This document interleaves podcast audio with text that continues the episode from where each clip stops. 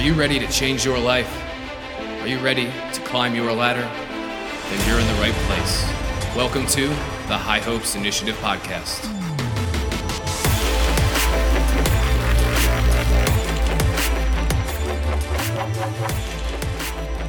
Hey, how's it going, everybody? This is Ian with another episode of the High Hopes Initiative podcast. Hope this episode finds you well. And today we're going to be talking about uh, one of the topics that is probably one of the less sexy topics in discussion when you're being a leader.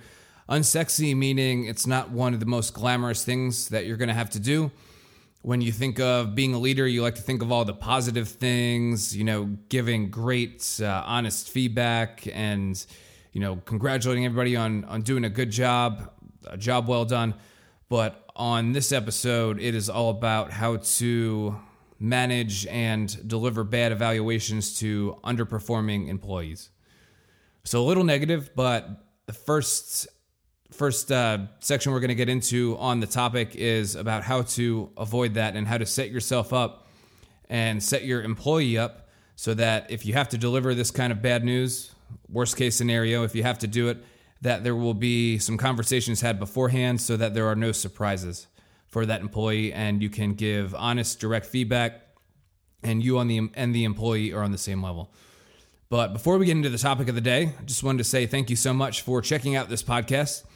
Uh, if you like what you've heard so far, I believe this is episode number seven. So if you like the previous six episodes, I would love it if you could share it with a friend or leave me a five star review or, or however many stars you feel are appropriate on Apple Podcasts, Spotify, Google Play, whatever you listen to podcasts on, Stitcher also.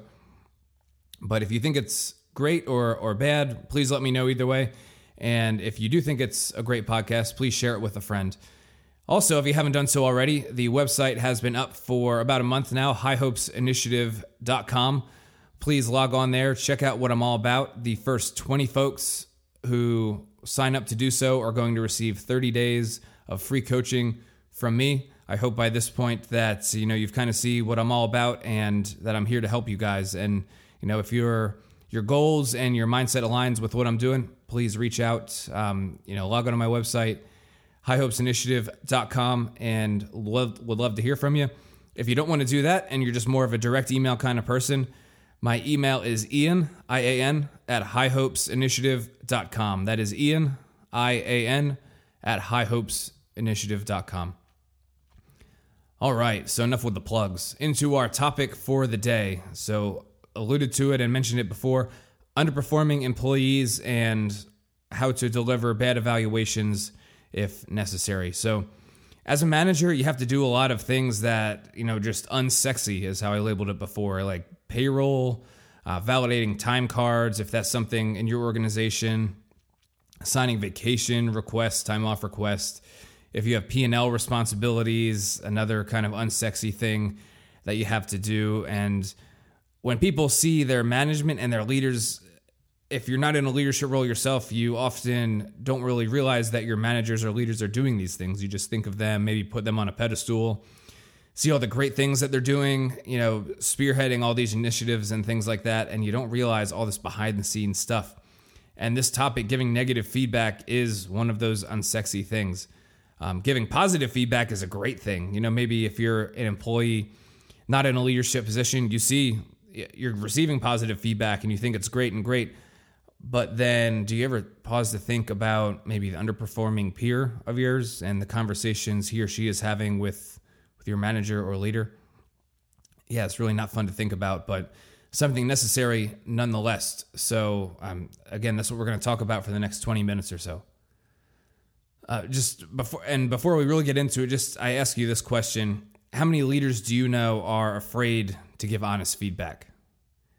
I mean, I can in my organization, unfortunately, I know several.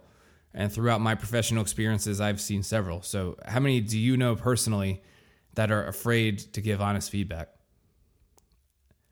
Another question How many peers have you seen? How many of your coworkers have you seen or worked with that are able to continue on in their careers and progress and get promoted that you know are terrible? And maybe everybody else around you, all your other peers, have come to a consensus that this person is terrible this terrible person, for some reason, unknown reason to you, keeps progressing through the organization, getting promoted, receiving more responsibility. And I mean, how many times have you seen that? I've seen it a couple also. Unfortunately, I've seen both of these too often, and there's there's often people working at higher levels of our organization that we think to ourselves, you know, how did he or she get there? I mean, this is a terrible person, a terrible leader, uh, an incompetent person, an incompetent leader, just a terrible performer. How did this person get there? And there are a plethora of reasons as to why that might be the case, but likely, and more often than not, just at least in my personal experience, it's because his or her previous leaders did not give honest evaluations in the past. So, kind of like what we discussed uh, earlier, this person was kind of, you know, maybe his or her leaders were just too scared or didn't want to take the time to do the necessarily performance counseling with this person and pencil whipped everything and were really too afraid or too timid to deliver bad news that they didn't and they gave the person a you know an average evaluation and the person the employee was able to get promoted and progress through the organization gaining more and more responsibility and before you know it that person is your boss. So how did they get there? Could very likely be because that person's previous leaders and management did not give honest evaluations. Um, so why don't people give honest evaluations? If, think of it if you had to deliver bad news to someone what are some reasons you would tell yourself to not do it? Well, the first one that I think of is is fear.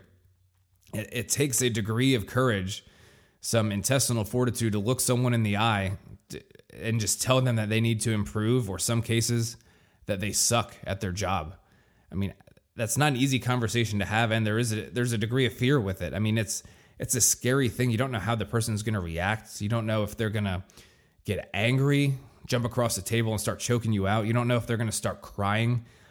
Just the unknown reaction of the person uh, who's not doing well can put a lot of fear in you, the one who's delivering this bad news. So, so fear is a reason that managers and leaders can fall back on to not give honest evaluations or honest feedback to someone.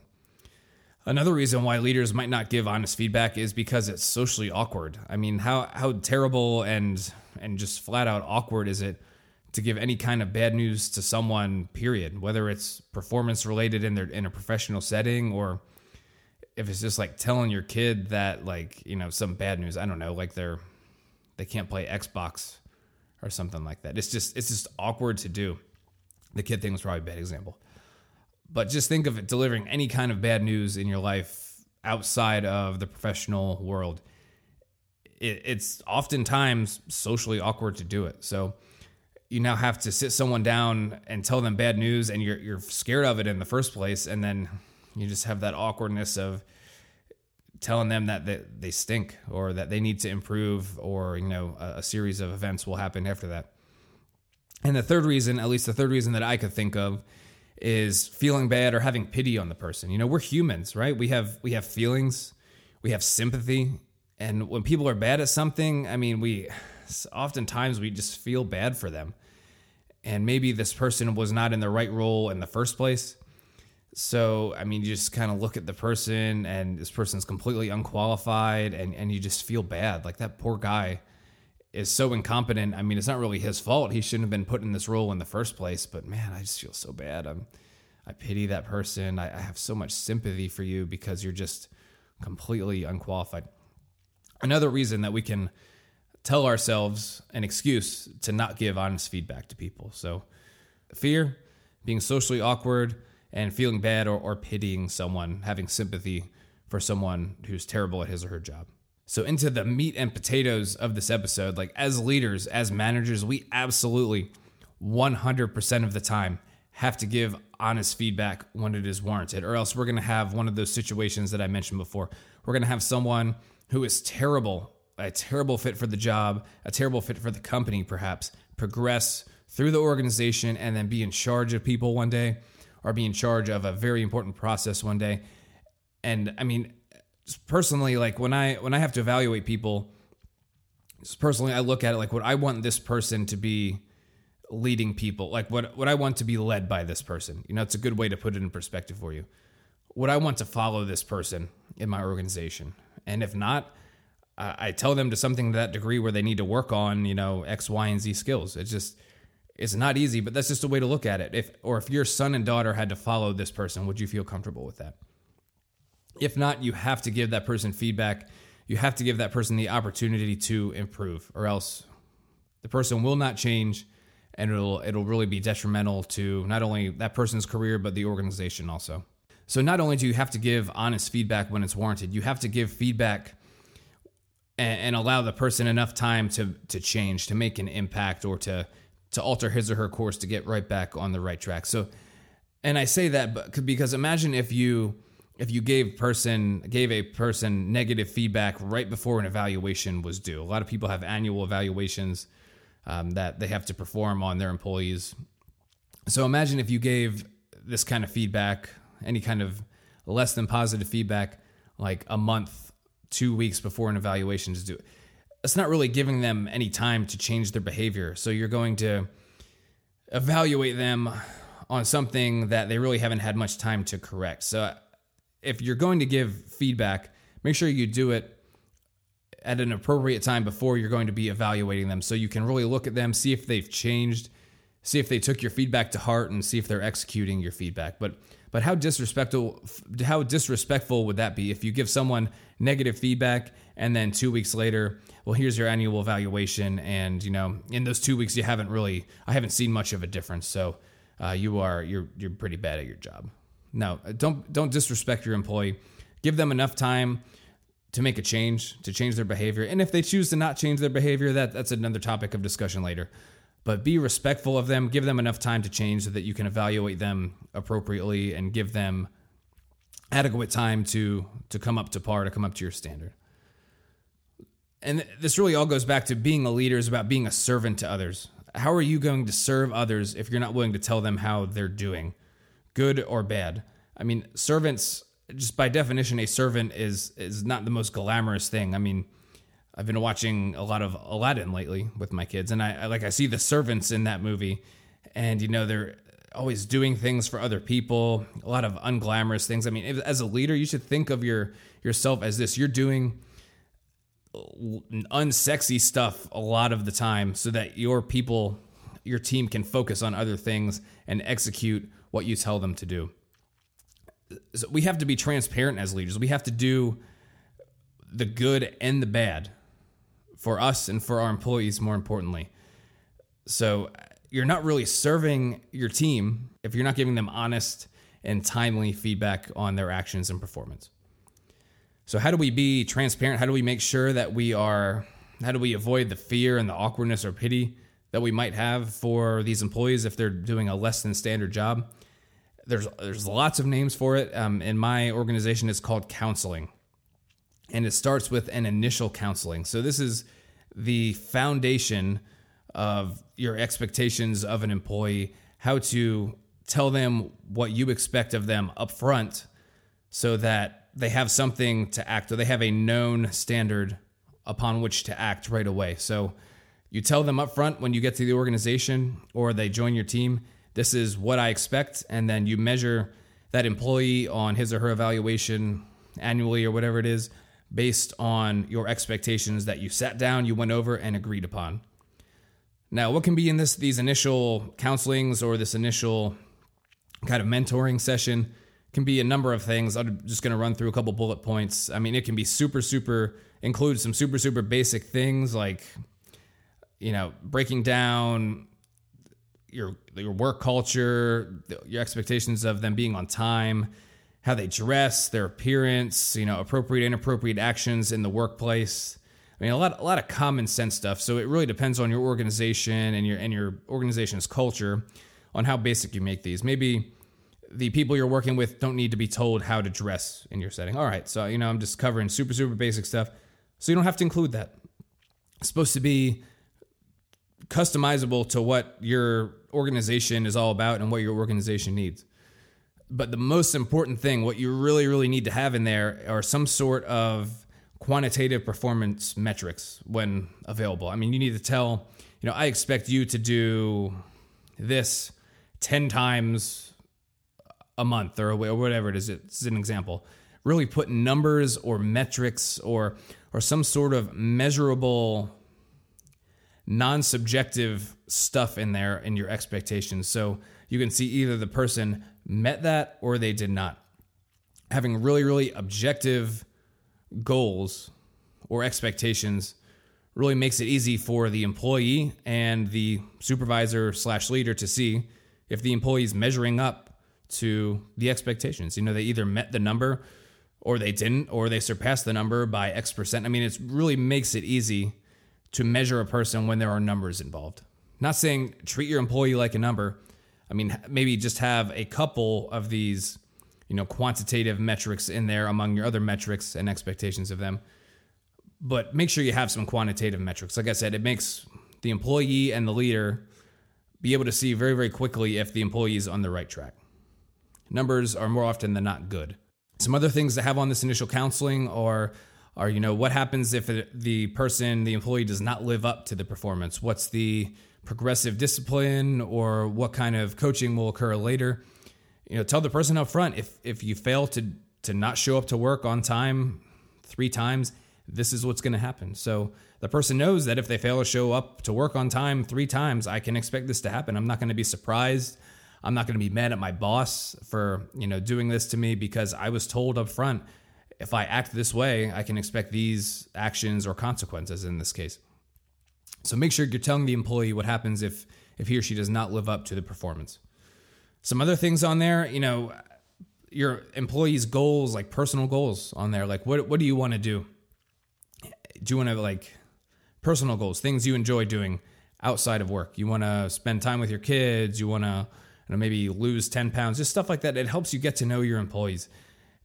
You should be very, very focused and business oriented when you're at work. But I mean, you also want to know your employees and have a team atmosphere. If you're, if you just treat your employees like robots, and not as people, I mean, you'll find out very quickly that you're not going to get much from them. And more often than not, they will be leaving very, very shortly after joining your team.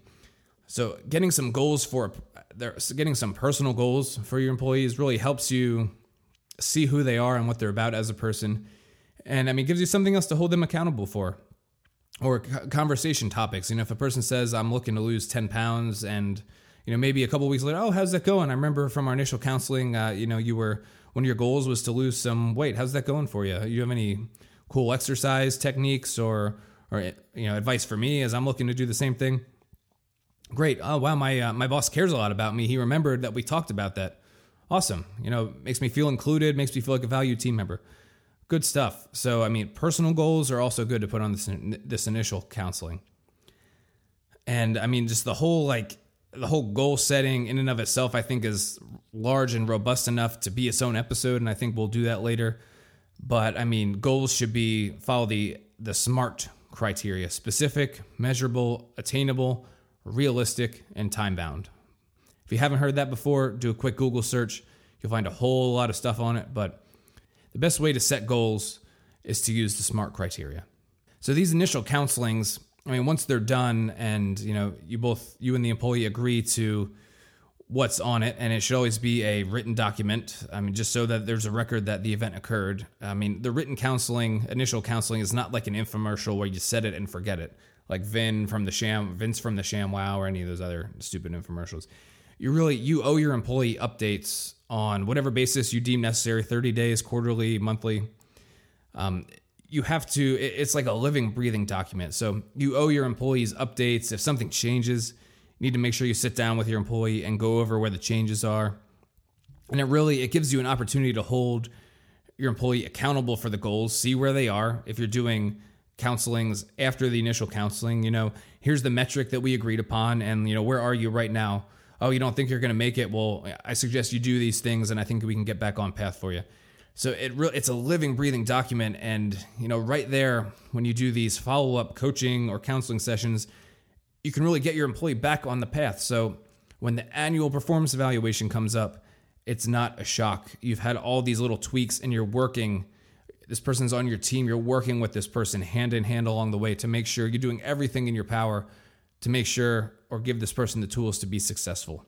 And if you do this, you're going to be a transparent leader. And when it if and when it comes time to deliver bad news, you know, you're doing it in small chunks over these monthly, quarterly counseling sessions, and you're telling the person to improve in specific areas and and this allows the person time to act on your advice and your coaching and time to improve. So I mean, just like anything else, you know, unrelated to this particular topic, it's easier to, to do big things if you're just knocking pieces out in small chunks.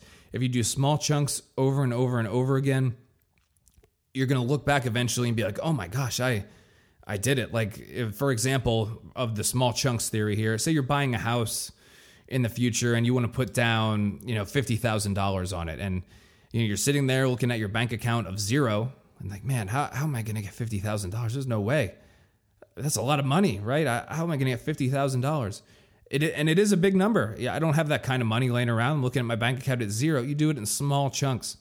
So every month I'm going to put $100 in the bank. I'm going to, you know, whatever amount I deem necessary.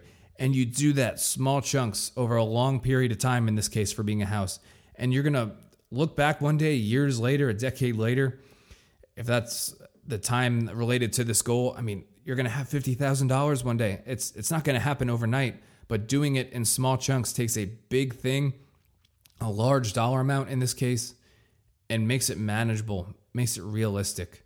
So do small chunks for pretty much any goal, but especially when giving employee feedback, give feedback often, whether it's positive or negative. So when it comes time to do the annual performance evaluation, whether someone's going to get promoted or temp- or possibly fired. I mean, the person has been coached along the way, and if it is bad news, you've been delivering it over an extended period of time, so there's not going to be any surprises. And as a leader, that'll make it easier for you to do. That'll give you less fear in doing it. That'll make it less awkward. Okay, and you will you'll have sympathy, but you might not have empathy because you've you've tried to fix it for this person over the course of a year You've been giving this transparent, honest, direct feedback at X time intervals, and the person didn't change. So now it's the end of the year, and you know, I'm sorry. Here we are. We've went over this ten times this past year, and and you were not able to change. So this is what's going to happen. I mean, if you're doing this consistently and you're you're helping the employee with realigning goals, you're delivering corrective actions to get them where they need to be, and nothing's changing and you have to give a negative performance evaluation, it, will make it, make it a lot easier, like I said. So there's not going to be any surprises. And, you know, having to sit down and terminate someone is, is I think, going to be a whole other episode. I've had to do it. Oh, I think like four four times, and it's it's extremely awkward sitting down with someone and telling like you know collect your things. You no longer work here. Thank you for your time here, but you know your time is over. That's rough. I mean, I think I've had to tell three salaried people that and one hourly person. Talk about, you know, even how bad the person was. It's just like, as a man with a family, like, oh, it just feels terrible. I mean, it's the right thing to do, but it just hits you on a whole other emotional level. Level. Um, but really, all of this boils down to like the golden rule. How would you want to be treated if you were in the same situation? If you were terrible at your job and you didn't know you were terrible because maybe you've never gotten coaching before on something, how would you want to be treated? Would you want someone to tell you early and upfront that you're not doing well, that you're not meeting the standards so you have time to change? Would you want someone to tell you you're not doing well and offer suggestions as to how to do better? Yeah, absolutely. I mean, maybe the person has had terrible leadership before and and this person doesn't know that they're not doing well. They're just completely oblivious. They don't know what right looks like. So are you going to let that person do the wrong thing for an extended period of time and then just drop the hammer on them? Or are you going to be are you going to be one of those leaders that you know takes the bull by the horns, realizes the problem and just ultimately cares about those who work for you and you're going to step in and you're going to coach that person and get them back on the right path. I can tell you doing nothing is a lot easier. And oftentimes that is the road and that, that's the reason a lot of people take that road because doing nothing is a lot easier, but it's a lot more time consuming to step in as a leader and help that person and to, to spend your already precious time at work helping someone maybe just get up to the standard where they should have been in the first place. But it's the right thing to do. Is that what you would do? Is that the kind of leader that you are? That's the kind of leader that I try to be. I mean, it is a pain in the butt sometimes, especially when someone's been doing the same job for several years And I mean, they should be, I expect you to know this stuff by now. You've been doing this for so long. How do you possibly not know this stuff? But I like to still step in and help that person. And if I realize the person is not willing to learn it, you know, I immediately make that, I see that over, maybe not immediately, I see that over the course of a couple weeks or months or whatever it is and, you know, reassess and, and address that issue. But if someone just ultimately cares for what they're doing, but they, they don't know how to do it right and they, they want to do it right, be the leader that steps in and gets that gets them back on the right path. And and as an employee, would you want to know even if it hurt your pride and made you feel terrible that you weren't doing a good job? Would you want to know? Personally, I would want to know. It, it would sting a little bit, but if a leader gives you less than positive feedback, I mean, they don't always have to do that. So hopefully the leader does it professionally and I mean, anytime you get feedback is awesome because it gives you the opportunity to see what you're not doing well and to change. So, really, in summary, kind of how to deliver a negative performance evaluation or really how to avoid having to give a negative performance evaluation. Um, just be transparent and, and, set your expectations up front with your team. Um, it, it will pay dividends. You'll have less turnover on your team and, and you'll keep people around longer. So, it's really important as a leader to tell people when they're doing a great job, but even more important, perhaps, to tell them when they're not doing a great job. If you found this useful, I would love to hear from you. So please check me out on LinkedIn. Um, I'm posting about once a day, once every other day. So I'd love if you could check me out and comment on something if you feel that it's appropriate to do so. And thank you so much for checking out my podcast. If you haven't done so, please go on highhopesinitiative.com, uh, learn a little bit more about me, about what I'm doing. From there, you can see my blog. You can listen to the podcast right on my website if you don't have Spotify or Apple Podcasts at work or wherever. Um, but I just would love if you check me out. Again, highhopesinitiative.com. And thank you so much for listening to my podcast. If you really, really like it, please subscribe at the subscribe button on your phone or uh, whatever device you listen to the podcast on. And thank you so much. Take care, and until next time.